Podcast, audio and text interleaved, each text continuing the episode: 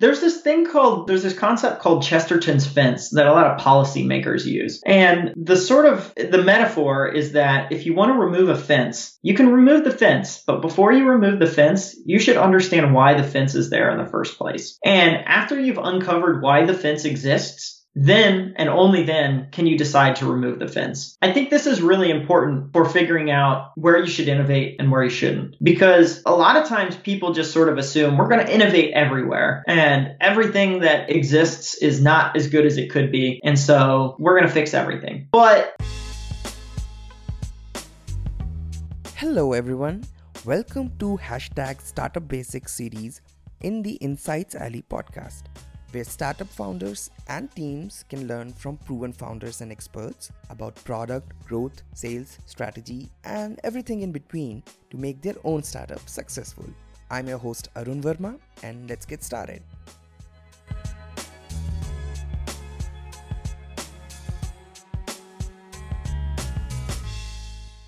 In today's episode, we will talk to Wade Foster, who is the co-founder and C E O of Zapier. Zapier is a product to connect different apps, tools, and automate your workflows. We would talk about Wade and Zapier's journey of scaling their startup and what are the lessons that we all can learn about scaling a startup after having achieved product market fit. Oh, by the way, Zapier has achieved an A R R of more than fifty million U S D this year. So here is the episode. Hello Wade, welcome to Insights Alley, and thanks a lot for taking out some time for doing this. Really appreciate it. Yeah, thanks for having me. So Wade, would you like to start with telling us your story in brief of your career and starting Zapier, and what is the company up to now, and like what does Zapier do? Yeah, so I started uh, Zapier in two thousand eleven with two co-founders, Brian and Mike, back in Columbia, Missouri.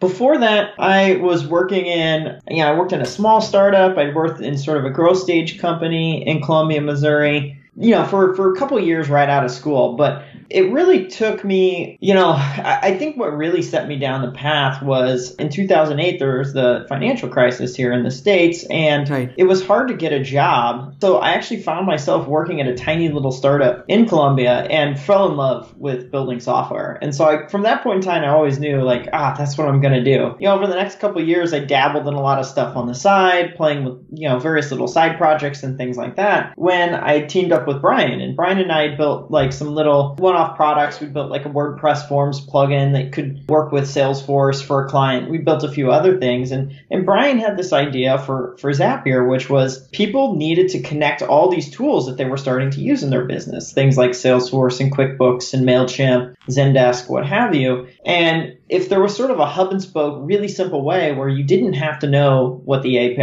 Is, how to use the A P Is, that could be really valuable for a lot of folks. And uh, so that was sort of the original idea for Zapier, was to help people get more out of the tools they're using. And, you know, the core of Zapier hasn't changed much today. Certainly our scope of impact has, but at its core, Zapier helps people be more productive at work by getting more out of the tools that they use. So we hook into fifteen hundred different apps, things like Slack, Trello, MailChimp, QuickBooks, Salesforce, uh, all the way down to the tiniest startup that, you know, maybe only has a couple, you know, dozens or hundreds of customers. Customers, and we help you connect and automate the work that you're doing with those tools. Right, right. I am myself a Zapier fan and a user, of course. Awesome. So wait, in this episode, I wanted to discuss with you about how to scale your startup after you seem to have achieved product market fit, right? But before that, I wanted to ask, like, how did you guys identify and perhaps quantified your own product market fit in case of Zapier? Yeah, for us, you know, Brian and I had had clients that were asking for things like this. And then when we started to poke around online, we would go look at the the forums of these different services. So if you, you know, Evernote had a community, Dropbox had a community, Salesforce had a community, QuickBooks had a community, all the thirty-seven Signals products had communities.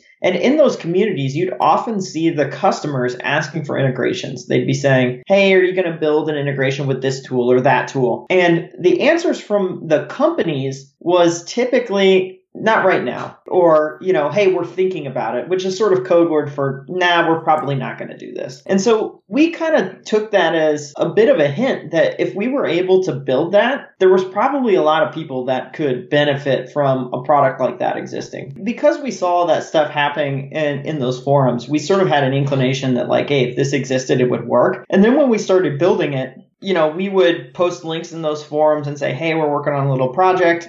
Check it out if it's interesting to you. And those people would come, sign up, use the product, and be happy. And so we felt like, hey, people like this product. Even people, I, I remember our first customer, our very first one, couldn't figure out how to use the U I. The product itself was so rough around the edges that it was almost impossible for them to use. And I remember jumping on Skype and walking them through setting it up. And his reaction was like, oh my goodness, this is going to change the way that I work. He was so happy that this thing existed. And so for us, that was a signal that, hey, we probably do have product market fit. The product's not that good, and people still are clamoring for this. They're loving this. They're saying it's going to change their business. And so having that sort of reaction was a good sign for us that if we kept going, there was likely going to be more success ahead of us. Makes sense. Makes sense. So uh, let's move to the scaling and growth phase. So for the mm-hmm. last few years, I guess you guys have been growing and scaling in every shape or form from every aspect. Mm-hmm. How do you define what even is even meant by scaling the company, and how does it differ from earlier phases of perhaps pre-product market fit? Sure. You know, I think the biggest difference is when you're starting a company, you know, it's all this sort of search for what is the product, what, who is the customer, and the person who inevitably does all that work is you and your co-founder. So you do every single possible job in the company. You do customer support, you do marketing, you do product development, you write the code, you do, you know, every every email, every copy, like that is your job, is to figure out those things. You know, any interactions with your lawyers or accountants, like you're having to,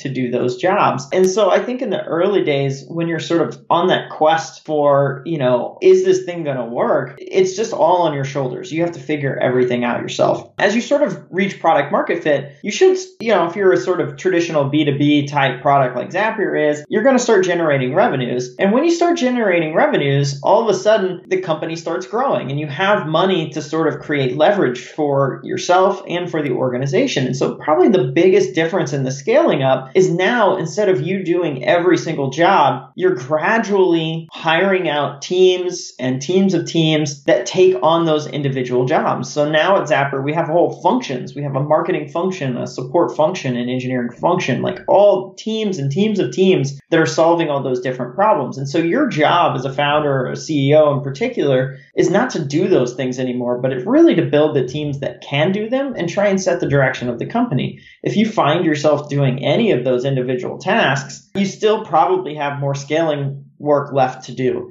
So I think that's probably the principal difference from you as a, you know, from an individual perspective that I've found. Right. Makes sense. So uh, let's discuss all the aspects of when it comes to scaling the startup, right? So let's start mm-hmm. with the product itself. Like, what has your experience been? How would you advise other startups when it comes to scaling the product in terms of tech and engineering to product and design and to the core value prop of the product itself? I think, you know, once you sort of find like the initial inkling of like product market fit, you're now it's all about sort of reducing friction in my mind. You know, you kind of have this thing that's sort of working, but it's probably sub-optimized in tons of ways. And so you're trying to find ways that, you know, remove all those frictions, remove all those sub-optimizations so that when people find the product, you are it's able to serve their needs more quickly. They're able to onboard and get to that sort of time to first, you know, aha moment is is much quicker than it might have been for your sort of initial prototypes and M V Ps. And along the way, you're trying to bake into the product things like distribution. You're trying to build growth mechanisms into it, because once you have that sort of core market fit, your biggest challenge is actually just, just that people don't know about you. And so finding ways that your sort of core, you know, customer segment or potential customer segment can figure out that you actually exist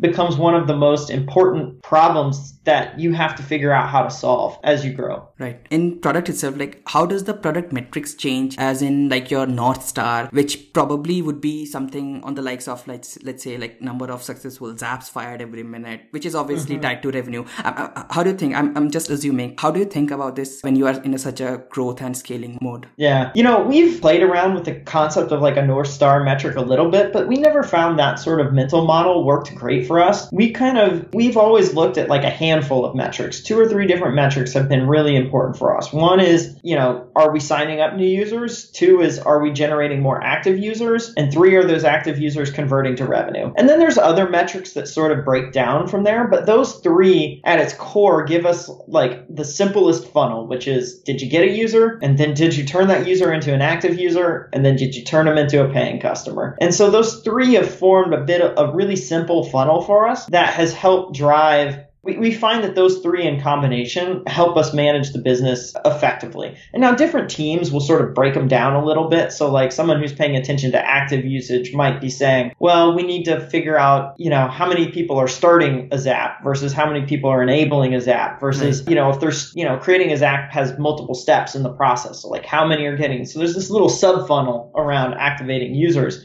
that people do pay attention to, but that's one team. The whole company as a whole is paying attention to those top three metrics, more or less. Right. Makes sense. So let's talk about revenue. So when I was reading about you guys, like your growth in terms of A R R has been so exponential and phenomenal. And this sort of revenue growth is basically the main characteristic of a successful scaling of a company, right? Like mm-hmm. from two thousand sixteen to eighteen, uh, your A R R grew from approximately ten to fifty million plus. And so uh, how did you guys do this? And like, what have your key learnings been in this? In scaling revenue so systematically yet exponentially? Yeah, this is where, you know, once you have that core market fit, it really does come down to how can you make sure that more people discover the product? And so for us, that's been investing in sort of the core distribution channels. So you've seen us put a lot of effort into our partnership ecosystem. We have fifteen hundred partners on the platform today, and every new partner we add is a new user base. That's a new potential customer. That's a new potential partner who is sending their customers our way. So that's a big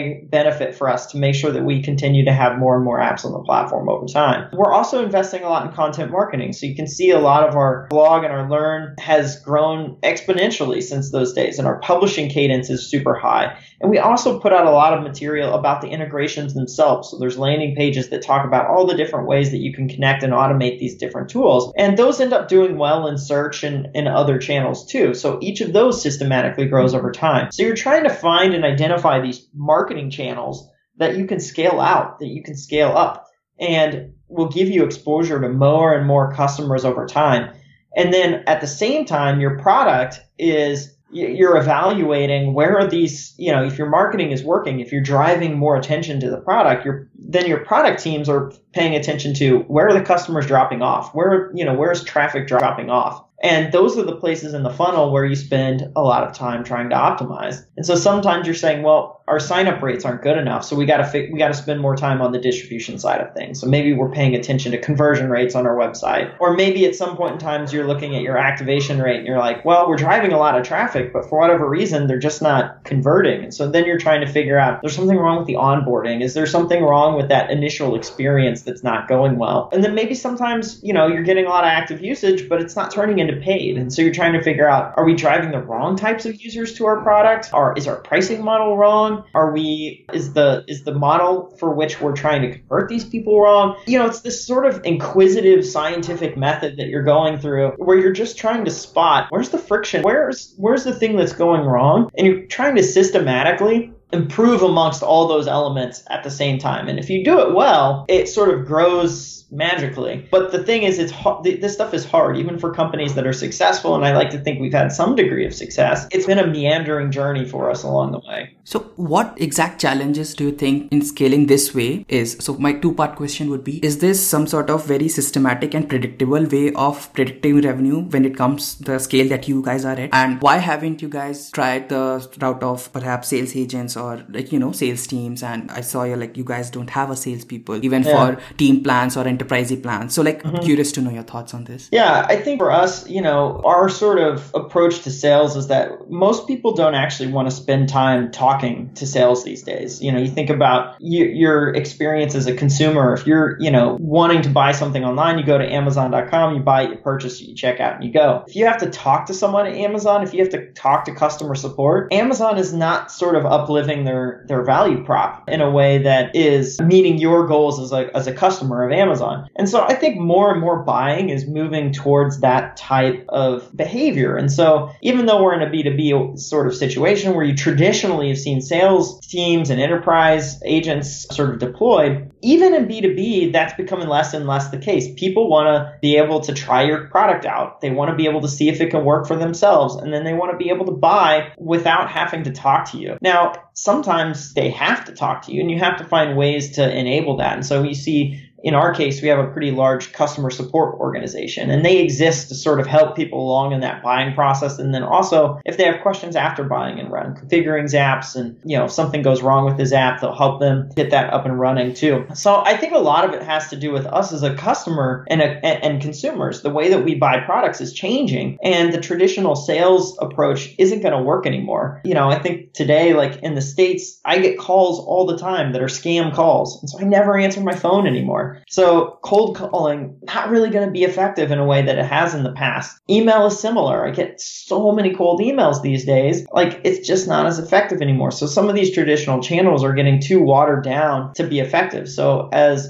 the way we think about it is that the way people are buying for the, we're trying to build for the future of the way that people buy, which is uh, a much more sort of self-serve, streamlined approach. And so that's how we've approached our, our go-to-market. Right. And I guess your product is inherently like that, that it's so close to the end user that, you know, first of all, if I want to automate anything, I connect two apps, I'll use all of my five Zaps or whatever the free limit is, and then only I'll go to yeah. my manager or my boss and say, oh, I need some paid version for this, right? So it's like yeah, bottoms up. Totally. And that's a great point to make, because it is, some products are going to be inherently different. Like if you have yeah. a, a product that only works if it's deployed across, you know, a, a massive enterprise, exactly, your go-to-market is going to have to look a little bit different, because enablement, your sort of onboarding, is going to require a big services element. And so your, your sales process might look a little bit different for that. But for us, you know, it is a it's a bottoms up sell where the end user is often the buyer. Perfect, perfect. Coming back to the question again, so like, are you guys able to do this predictably, and like how predictably? What are the challenges of making that revenue, which is very self-serve and acquisition based revenue and conversion of the customer, how predictable that is? Because in general, salesy process and sales teams, it's generally more very predictable revenue that we call mm-hmm. it, right? Yeah. In our case, it's predictable as well. When you sort of think about the channels that we spend our time nurturing, things like our partnerships channels are predictable. Our search is fairly static over time. Certain keywords grow, you know, some segments grow, some decline a little bit, but on the whole, it's fairly predictable. And right. so this drives like a fairly consistent amount of traffic to us over time. And the, the growth rate then is fairly predictable over time as well. So it's not too different than a sales heavy motion in that regard. Makes sense. Uh, talking about platforms and integrations and your partners, I was listening to your talk and you were talking about the growth that these partners have created for you, where you opened up the platform and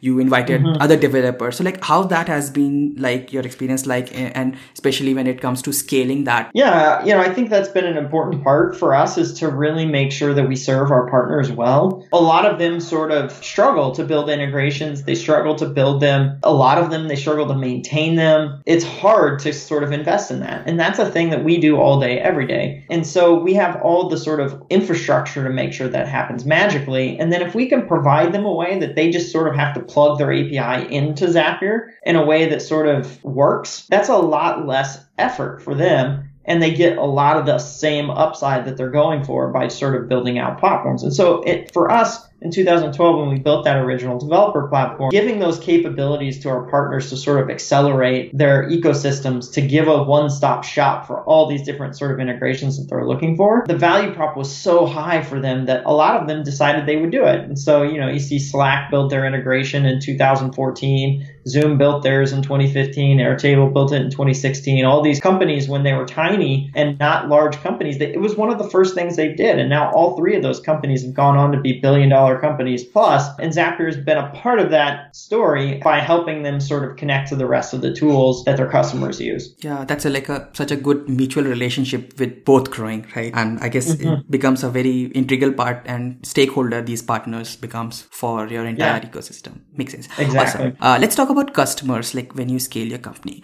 So probably your first customers, first users, the early users or adopters are not the same as the scaling users. Like, what did mm-hmm. you guys figure out when you started scaling, and how did you figure that out? Yeah, your customer base does start to change over time. And and in our case, it's broadened. So the sort of original user, like you mentioned, is very much sort of an early adopter, tinkerer, you know, wants to check out all the different tools, plays around with stuff, is maybe a little more curious. So that type of customer is going to need a lot less sort of guidance and handholding. They'll put up with sort of rough edges in the product. They sort of understand how to figure things out on their own. And so that user doesn't need a product that's really as easy to use in some ways. And so as we've grown, we've had to do a much better job at making the product really, really drop dead simple, easy to use, so that a more mainstream audience can can benefit from it. And you also, your offering gets more sophisticated as you grow as well. So, you know, we didn't have fifteen hundred apps in two thousand twelve. We had fifty apps. And so, you know, when you scan to fifteen hundred apps, we've also added a lot more features that sort of help with a variety of things. And not every user is interested in all those features. So you have to come back and revisit your onboarding flow all the time because you're adding all this other stuff. Your onboarding flow still needs to be simple to accommodate these types of users as you're sort of adding more power behind the hood. And I think that's a thing that many products sort of forget about. They sort of just keep throwing the kitchen sink into the product. And that first run experience, that onboarding experience for customers, slowly degrades because the product has become more sophisticated. So you have to balance the sophistication of your product with still creating a simple onboarding experience. And that's one thing we've constantly been trading off on as we've grown.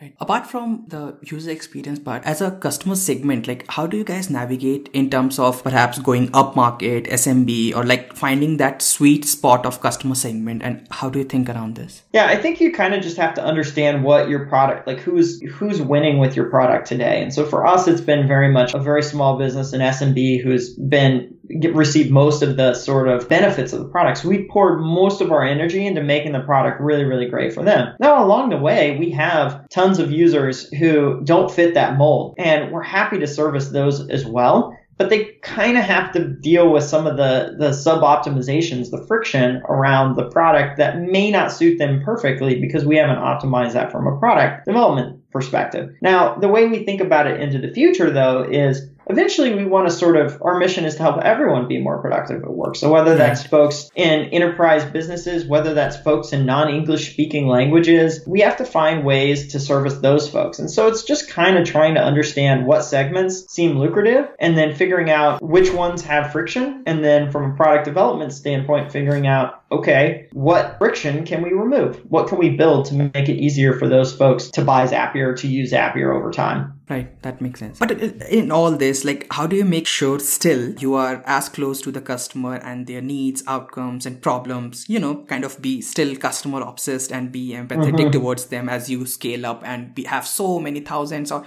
like whatever number of customers that you have? Yeah. yeah, one thing that's been really important for us is all hand support. So we've done all hand support at Zapier since the beginning. Everyone at Zapier pitches in on uh, customer support. So while we do have a, you know, large customer support team that's dedicated dedicated to this task, everyone spends a little bit of their time, a couple hours a week, jumping in, talking to customers, helping them set up Zaps, helping them solve some problems with it. And that really builds sort of customer-centric culture, an organization that builds empathy for the customers. It helps us understand where we're, we're sort of helping our customers succeed and where we're actually getting in their way, and where we need to improve the product and the design and the user experience to make it easier for them. So that's daily, that weekly time we get to spend with customers, everyone gets to spend with customers, really does help build that muscle as you scale. Right, that makes sense if everyone is doing it. Okay, let's talk about people in your team, which is again super important aspect of scaling the startup, right? So like, how did you guys navigate, and perhaps you still navigate, hiring more and more people in the company and scaling the teams? Mm-hmm. Team building is probably one of the harder parts of growing and scaling a company. You know, humans are inherently messy, flawed people, and we don't always work at our best every single day. That's just like human nature, myself included in that. And so I think there's been a lot of of lessons learned around what it takes to build strong, great teams. Some things that have helped us, you know, we got pretty clear about what our values were early on. And, you know, we sort of uncovered the, the question we asked ourselves to uncover those is what makes people successful inside of Zapier? How are they able to succeed where others might not succeed? And we developed a set of five values. So a, a small set that was memorable that, you know, spoke to how we work at Zapier. And there are things like default to action, default to transparency, empathy, no ego, growth through feedback. Stuff like that is what our, our values are. And we now use those as part of our hiring process. So we have questions that specifically screen for how people's how people align with those values, if we feel like they're able to sort of add to them in some ways. And then we also make that part of our performance review process. So that sort of holds us accountable to living our values on a day-to-day, week-to-week basis. And that has been a really, really useful tool for getting us to all work in the same, a similar fashion to sort of help us make decisions in a way that are aligned. Our risk profiles start to be similar. And those, that way of working helps build alignment, which is really important as you grow, because the more and more people you add to your company, there's a lot more coordination and communication overhead. And so if you have alignment on what the vision of the company is, if you have alignment on your values and the way that you approach work is, if you have alignment on the goals that you've created, all of a sudden, a lot of those, the, the stuff you're working on gets easier. It gets simpler because you're not debating some of these foundational stuff. You've sort of have agreement on the foundational, and now you're figuring out how to solve problems for customers. Uh, and so those are the things I think that have been really crucial for us in helping us scale from a, from a people perspective. Right. One very interesting thing you said about measuring if that person is culturally fit with Zapier or mm-hmm. not, and how do you objectively measure that in the screening and interviewing and hiring process? Sure. So like take a take a value like default to action. So we want people who are sort of doers. Um, this is important for us because we're a distributed org. Right. We don't have people that look over your shoulder every day to check on your work. Like we kind of assume that you're going to go figure things out on your own. That's an important part of working at Zapier. And so we want to make sure that folks are able to get things done, that they're sort of doers. So a question you might ask for this is, you know, tell me about a problem you figured out at your last company and what you did about it. And so a sort of not great answer would be, you know, here's a problem I figured out and I made sure to raise it to my boss. It's like, well, you know, that's that's good that you raise it to your boss, but that's kind of the least amount of effort you could have done in that situation. Right. A better thing might be, hey, I figured out this problem and I figured out this solution. And,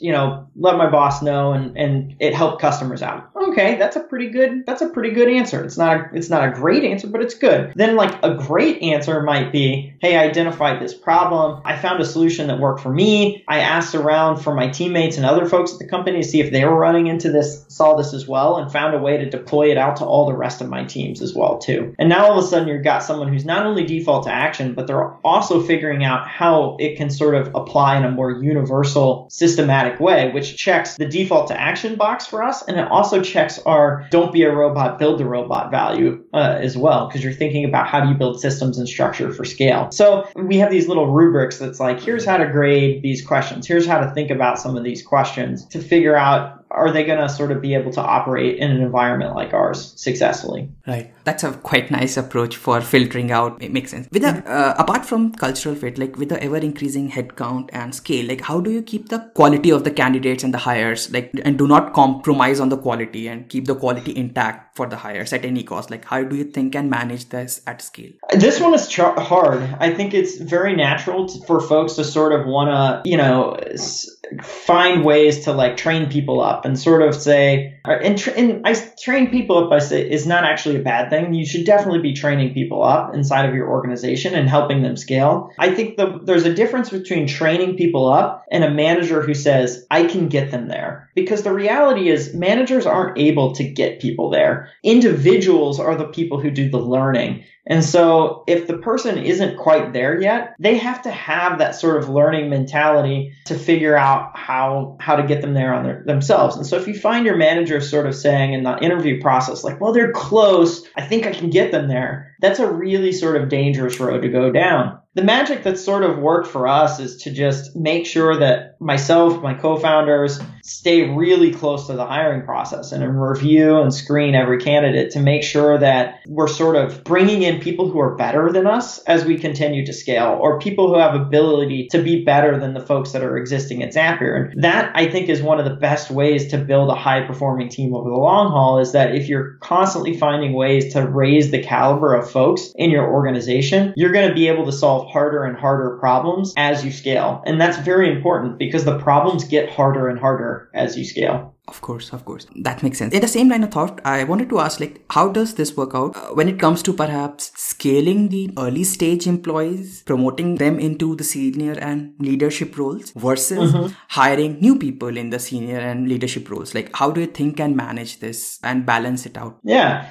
I mean, I think the balance thing is what you're hoping for. Like, you kind of hope that as you grow, some of your early stage folks will kind of grow into those leadership roles. And then I think you're hoping that you're able to hire in and sort of some seasoned experience as well. And you get that good mix of people who are homegrown and understand the culture, understand the history and where you've come from, with a mix of sort of fresh outside thinking that comes with sort of a certain amount of seasoning where they've seen some of the problems you're going to tackle before and, and be able to nail it as well. That's sort of like the ideal that you can get to. You don't always get the opportunity to do the ideal, though. Sometimes, you know, you're not able to hire seasoned outside folks because you're you don't have the revenue or you don't have the, the resources to hire a seasoned outside person. And sometimes you're not able to grow. Sometimes your internal early hires aren't able to sort of adapt to the new job, which is, you know, in the early days, you're you're doing all the work. And in the late, as you scale, you actually need to manage and lead teams. And that's a totally different skill set. Management is a different discipline than I C work. And so you don't always get the sort of optimal environment. I think the biggest thing is you're just constantly trying to assess what the needs of your company are. You're trying to look to see if you have folks internally who have grown and risen to that occasion.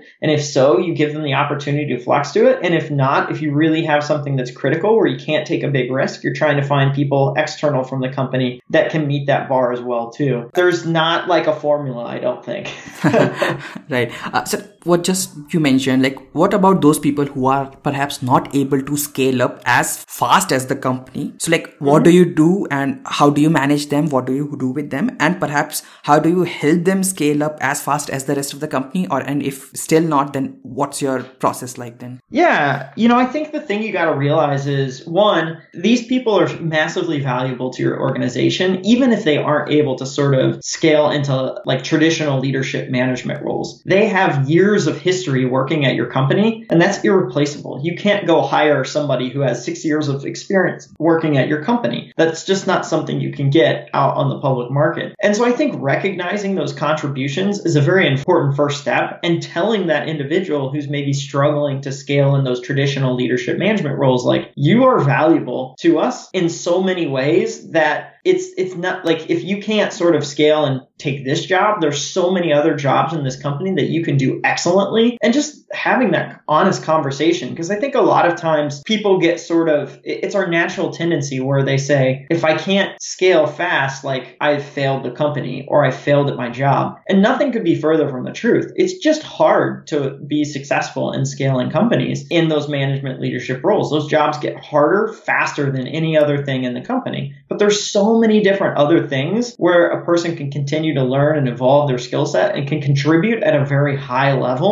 And sometimes people just don't see that. It's hard to see that when you're sort of stuck in a job that maybe has outgrown you a little bit. And so the I think the first and most important thing is just painting a picture for them about how their experience at the company still remains and will continue to remain incredibly valuable. And then hoping they sort of then then it's then it's where it's sort of like a it's a two-way conversation comes in. If they're open to sort of helping fill those other roles, those other leadership opportunities, whether it's as an I C or as a manager, uh, and hope that they're open to that, because you're you want them to stick around. You want them to be able to con- continue contributing.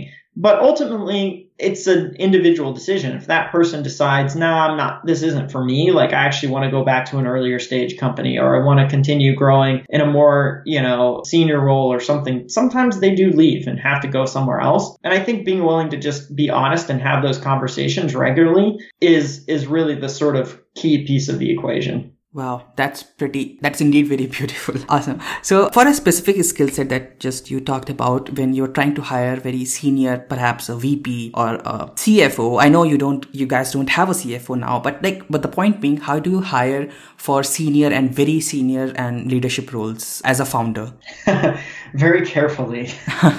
You know, I think a big part of it is trying to identify, you know, what are your needs? You're trying to fit, you're trying to figure out what's the sort of most important thing that you need this person to do over the next sort of twelve to eighteen months and figure out what characteristics that person will have. Then you're trying to figure out what are the characteristics that might enable that person to continue scaling, you know, twenty-four, thirty-six, forty-eight months out into the future. And you sort of optimize for the next twelve to eighteen months. But with an eye for, can they continue to help grow your organization even further out into the future? The challenge with these types of roles in fast-growing companies is that sometimes these executives sort of specialize in different sets of scales. And so there's certain executives that might do great once there's like a thousand people in the organization, hmm. but would struggle in an organization that only has fifty people because there's just not enough resources for them to manage. And so it's trying to figure out, you know, what do you need right now? Do you need someone who can roll up their sleeves a little bit um, and do some of the work on their own? Or do you need someone who is a way bigger, better strategic thinker and who can sort of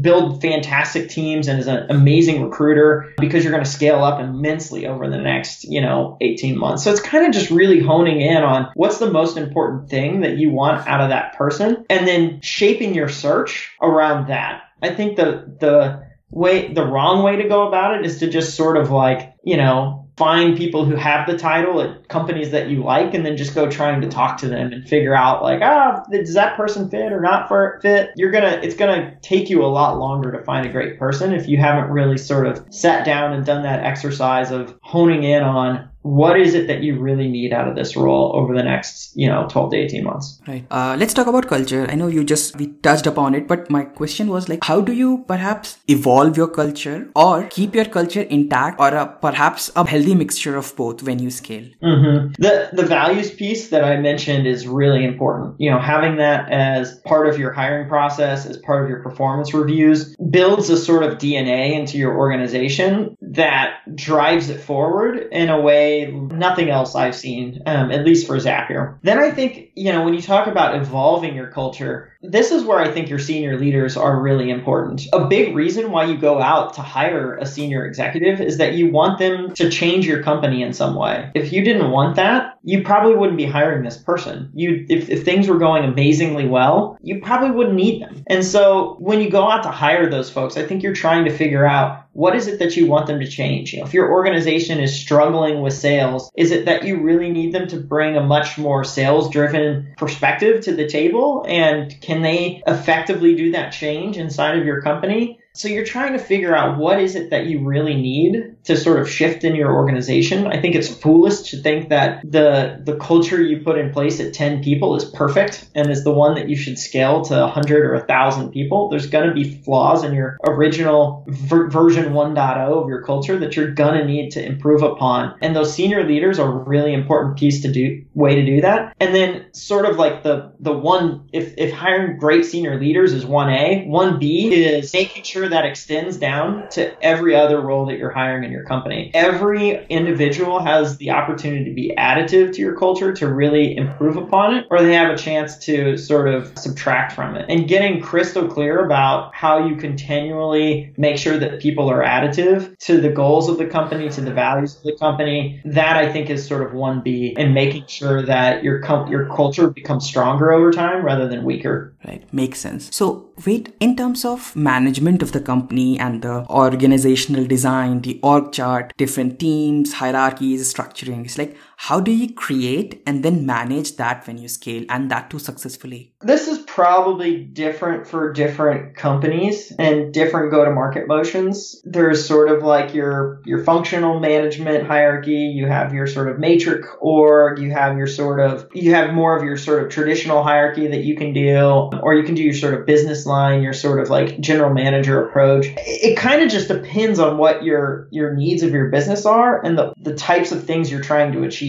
There's sort of this phrase that gets thrown about from time to time called you shift pick your org chart, um, which basically means the output of your organization is effectively matches how you've done your org design. So I think you kind of want to work backwards from what is it that you want to give to your customers and then design an org chart that feels like it's going to help deliver upon that thing to your customers. And this stuff might change over time. You know, I think we we just went through a bit of a reorg in engineering inside of Zapier. And a big part of that was sort of a realization that like the things that we want to deliver to our customers are going to be more effective if we set up ourselves less in a functional way and more in a in a sort of business unit type way from, from an org chart perspective. And so we re- reorged our engineering team to sort of match that approach. And so I think you just got to ask yourself, like, what is it you're trying to deliver to your customers and what's the best way to align your teams to do that? Right. How does the collaboration and communication with the scaling team and other systems, perhaps workflows, gets made and evolve? And how do you make sure that they don't break as you scale, right? And especially since you are a fully remote and distributed team, like how do yeah. you manage this scaling of collaboration, communication? Yeah, they're definitely going to break as you scale. I, it feels like that's inevitable. And if they They don't break, there's certainly going to be cracks in the armor. You just got to recognize that when it's not working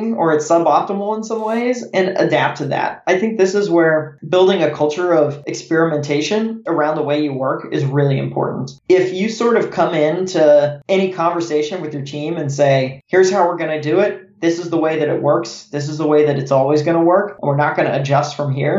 You're just not going to get it right. And your team isn't going to buy into that sort of thing. And so the way we've always approached any sort of changes that we've we've brought into the organization is to reflect that we're not sure if these are the right changes. We think that they are. Otherwise, we wouldn't be doing them. Um, we think they're going to make us better, but they're going to be experiments because we've never done it this way before. And so we're willing to be wrong. We're willing to give it a try and an earnest effort. We're not going to sort of give it a half-baked effort. We're going to give it our, our full effort to make it work successful. But if it doesn't give us the results that we hoped we were going to get out of it, we're going to reflect on that and we're going to adjust again. And so be willing to do that, whether it's your org design, whether that's your communication and collaboration setups. I think any of those things, you've got to build a bit of an experimentation culture and be willing to change it when it's not working. And that's really how we've approached this problem. Right. Any example that you could give when it like breaks down or what sort of cracks and then how do you fix that? Like I'll give you a very, so a good example would be as we've scaled up our product teams. You know, in the early days, there really was just one product team. You know, we could work on one feature at a time. And so the way we decided to work on a feature is a handful of us would, you know, jump on a Zoom call. We'd sort of debate what we should build next. And then once we sort of committed to the thing, we'd go build it. one hundred percent alignment. It could be a little bit consensus driven because like everyone could sort of weigh in and get their opinion. And that allowed us to sort of just go build the thing. As you get bigger, you have more product teams. Today, we have ten product teams. Somewhere along the way, I forget exactly where, but I, maybe like three or four different teams, I would say, is where you start to have people stepping on different toes where, you know, okay, now we can build four features at the same time, but these features overlap here and there, or this one doesn't align with that other feature perfectly. And all of a sudden, you've got a lot more people working on the stuff at the same time. So you start to see this frustration where it's like, oh, if I knew you were working on this, we could have helped. We could have collaborated. We could have right. made it better. Or like, oh, you worked on a thing that I wanted to work on. Um, so you get some of that, that that steps in. So you start to see things like that bubble up and you have to adjust how you communicate what gets worked on. You have to adjust how you make decisions. It can't be consensus driven when there are fifty people trying to agree on the next features to build. You have to sort of have people who are going to be the ultimate deciders of the right features. You have to find ways to make sure that people's opinions get weighed in because you want to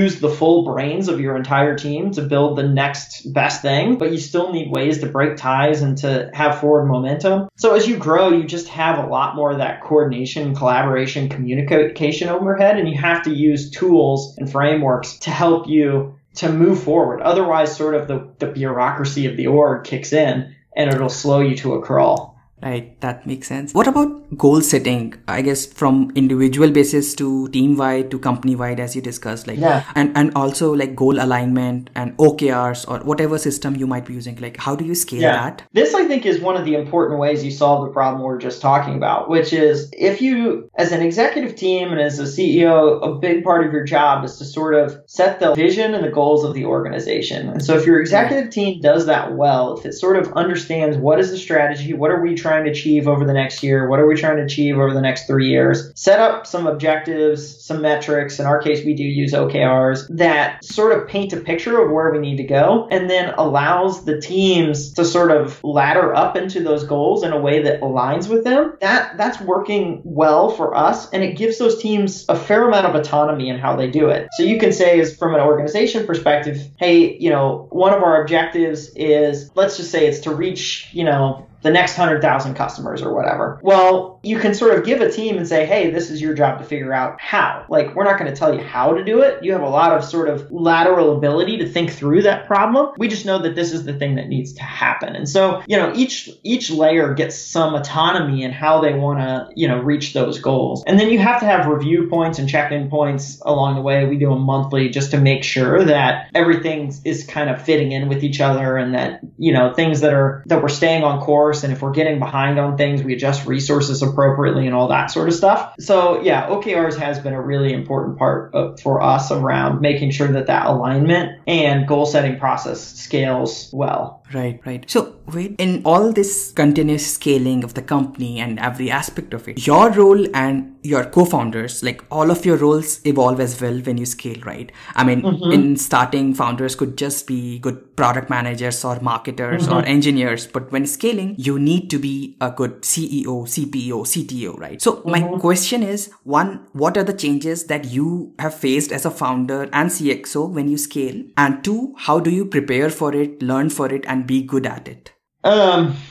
Shoot, it's a question I ask myself every day. Um, you know, I think, you know, in my case, this is my first time doing it. And so I think it's just being honest with myself that, hey, it is my first time and trying to get as much help with it as I can. You know, I started work- working with a coach eighteen months ago who's helped coach a lot of C E Os who are way better at the job than I am, who built companies way bigger than the ones that, that Zapier is today. And that's been a really important part for me. I built a bit of a network of C E Os that I trust and that I respect, who I can email or call and ask for their sort of opinion on a variety of topics over time and, and get their insights into the, the things I'm struggling with. And that's been helpful. And I think that just sort of willingness to learn and to keep an open mind about how things are going to have to change and evolve has been the thing that's helped me the most. You know, I think the moment you start to think that you've figured the job out is the moment you've probably failed, because the job just gets harder as it goes, as the company grows. You've got to find a way to keep better, getting better as you go. You got to find a way to keep learning as you go. So that's been the biggest thing for me. And then speaking of the help thing, it's not just external help as well. This is where hiring in a strong executive team really goes a long way. So if you can get experience, people who have been there and seen some of this stuff in your executive org, it'll help you out immensely. So we have an experienced C F O, we have an experienced C M O, we have an experienced V P of engineering, and people like that are able to sort of help clue you in on the things you don't know yet. And you should listen to them. Like, you're paying them a lot of money. You want to take their opinions into account. And so I think getting that those experts internal to your org is critical as well, because they're going to see all the problems intimately. They're going to see what's working, what's not working. And they're going to have a lot of expertise on how to solve some of those things. That has been really helpful for us too, as we've grown. Right. That makes sense. Okay. So wait, could you recall in your experience, or you have seen other founders, any big mistakes when it comes to scaling, and like, how do you rectify them?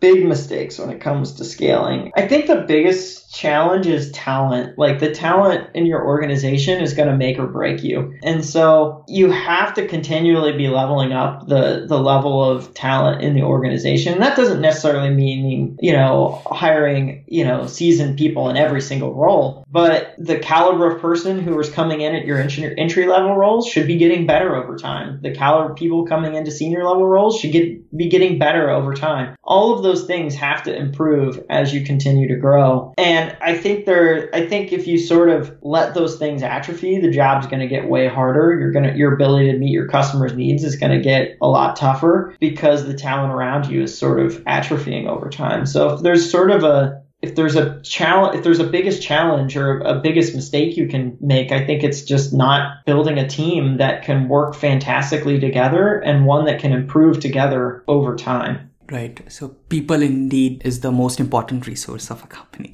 right? I think it is. Yeah. Right. And you have to, you have to care for it appropriately. Absolutely. By the way, I remember like once I was talking to a founder of a B two B SaaS startup. So what happened is they targeted that they would reach one million A R R in one year from the number that they were at, right? But after mm-hmm. one year, they could not reach even half. They were steadily growing, but you know, not at the scale that they, and the rate that they were hoping for. So obviously everyone wants to scale very rapidly, exponentially, mm-hmm. but what to do when you are not scaling as fast and as rapidly as you want? So like, mm-hmm. what do you do? I think you ask a lot of questions. You start to try and, you know, inspect your organization with a very critical eye. What's working, what's not working with your product, with your team. You try and look at companies that are growing quickly and try and see if you can figure out why are they being successful. You know, is it is it because their product has certain characteristics that yours doesn't? What are the things that they do that make them grow and succeed? And what are the things that you do that make you grow and succeed or not succeed? And then try and use that to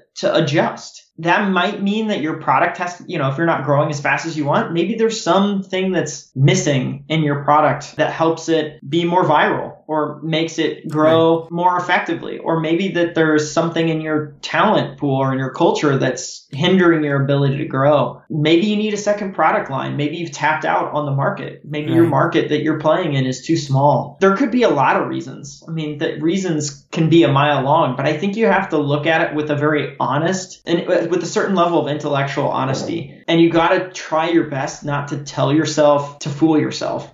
You might ask other people too, like you might ask people external to the org who are willing to sort of speak truth to you and not sort of worry about your feelings as much, because that's the stuff that you really got to tease out. Otherwise, you probably won't be able to break out of the growth trajectory you currently have. Right. So Wade, when you're scaling, I guess systems, processes, and system thinking, I guess all this becomes very, very important, right? So first, mm-hmm. first of all, do you agree with this thought? And like, if yes, how do you think on this? What sort of system thinking or, or processes you have inculcated in Zapier uh, when you ha- guys have scaled? Yeah, super important. You know, things like our, you know, baking our values into the hiring process. That's, you know, that's a, that's a system that works alongside of a process that helps us scale our talent management. You, this is super important. And at your most senior levels in your org, you need this desperately, because the way you solve problems as an executive is not by doing the work yourself. You're often asking you, who, who does this work or how does this work get done? And your executives need to be able to design how the work gets done effectively. And great systems thinkers are going to be way better at that than people who aren't. And so that is super important skill set to have as you scale an org. Right. So wait, when you scale, how do you sort of find out what are the functions that you have innovated on and for the rest of the things that you can just do whatever is the norm?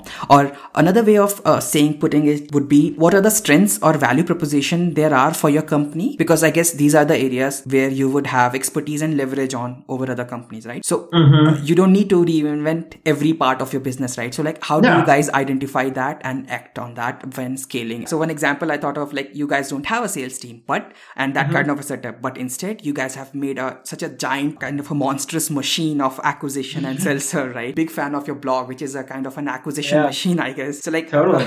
so uh, for smaller as well as bigger customers. So like, how do you guys find out, and for what would your advice be for any founder to find out those core strengths? There's this thing called Chester, there's this concept called Chesterton's fence that a lot of policymakers use. And the sort of, the metaphor is that if you want to remove a fence, you can remove the fence, but before you remove the fence, you should understand why the fence is there in the first place. And after you've uncovered why the fence exists, Then and only then can you decide to remove the fence. I think this is really important for figuring out where you should innovate and where you shouldn't, because a lot of times people just sort of assume we're going to innovate everywhere and everything that exists is not as good as it could be. And so we're going to fix everything. But that's sort of impractical. Yeah, of course, everything could be better, but your company has too many things that have to go right for you anyway that you can't really innovate everywhere. So if you sort of do this sort of first principle thinking around these various areas, whether it's your go-to-market motion, whether it's how you design your engineering org, whether it's you have a remote team or an in-office team, whether it's how your management team is structured, you so- sort of do that exercise of Chesterton's fence and understand, why do companies do it that way? Why are they successful with it? Or why are they not successful with it? Then and only then can you decide to innovate. If you're sort of innovating for the sake of innovating, I think you're probably going to struggle. But if you sort of understand the reasons why it works, the reason why it doesn't work, it'll give you a much better perspective on if you should do it differently or not. So in our case, you know, we have a fairly traditional management structure. We didn't innovate there. Right. And we, we didn't innovate because when we sort of looked under the hood, when we sort of asked all the things, we sort of realized traditional management done well, it works. Like, it's pretty good. Now, it's kind of hard to do traditional management well. I'm not going to debate that. It's a very difficult thing, but it's better than not management. And so we're going to be traditional in that regard. The sales perspective, we looked under the hood and we said, you know what? We actually can do this a much better way. We know how to do this more effectively. And so we're going to innovate there. So I think that's the approach we've taken, and it works well for us.